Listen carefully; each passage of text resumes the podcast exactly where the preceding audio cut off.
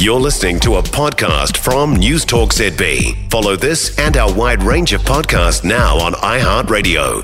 Let's get to Australia and correspondent uh, Murray Olds. Tell us Morning. about this. Morning. This former ABC presenter and her unlawful termination case. Yeah, this is a woman called uh, Antoinette Lattouf of Australian Lebanese heritage. And uh, look, she's been around the ABC for a long time in different uh, forms. Uh, just before Christmas, she was given a one week contract to present the morning program on the ABC radio station in Sydney. She only lasted three days. She was warned about not just Antoinette Lattouf, uh, all the ABC staff were warned about using social media to post anything controversial about Gaza. Well, she posted something controversial about Gaza and she was sacked after her Wednesday program, three days in.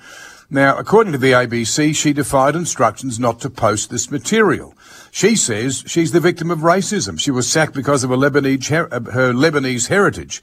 The ABC says that's nonsense, but nine newspapers this week added fuel to the fire, reporting that an outfit called Lawyers for Israel basically bullied ABC management, and she was sacked on the Wednesday after a string of emails basically threatening the ABC. You can't have this woman on the air. The ABC denies that claim too. Mediation hasn't worked. Not sure where they're going now. Okay. A US man linked to the Queensland police shootings has been charged over weapons and uh, threats, FBI? No, this guy, this guy's, um, he is absolutely out there. His name is Donald Day. Uh, he's facing brand new charges. This is the guy who was arrested back um, in December. He's 58 years old. He's a big fan of the Christian ideology, of the ideology of end of days. And he is the man accused of messaging two Australian brothers and the woman who married both of them, Gareth Stacey and Nathaniel Train, who of course shot dead two police and a neighbour before they were shot themselves by police in December 2022 at Wieambilla. It's a farming property out west of Brisbane. Uh, this guy Day's been uh, charged with a whole string of new offences, including possessing military weapons uh, and threatening FBI agents. He is a piece of work from the sound of it.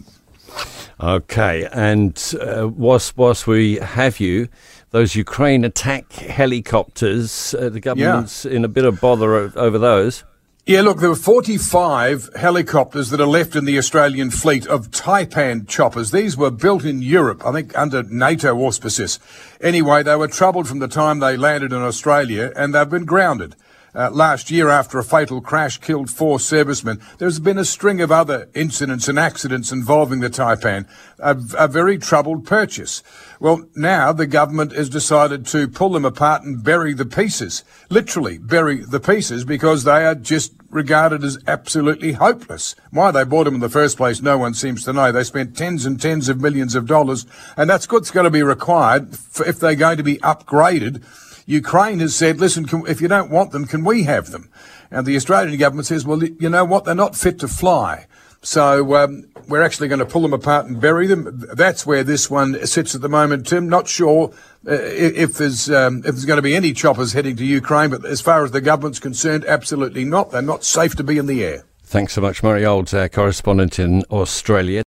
For more from News Talk ZB, listen live, on air, or online, and keep our shows with you wherever you go with our podcasts on iHeartRadio.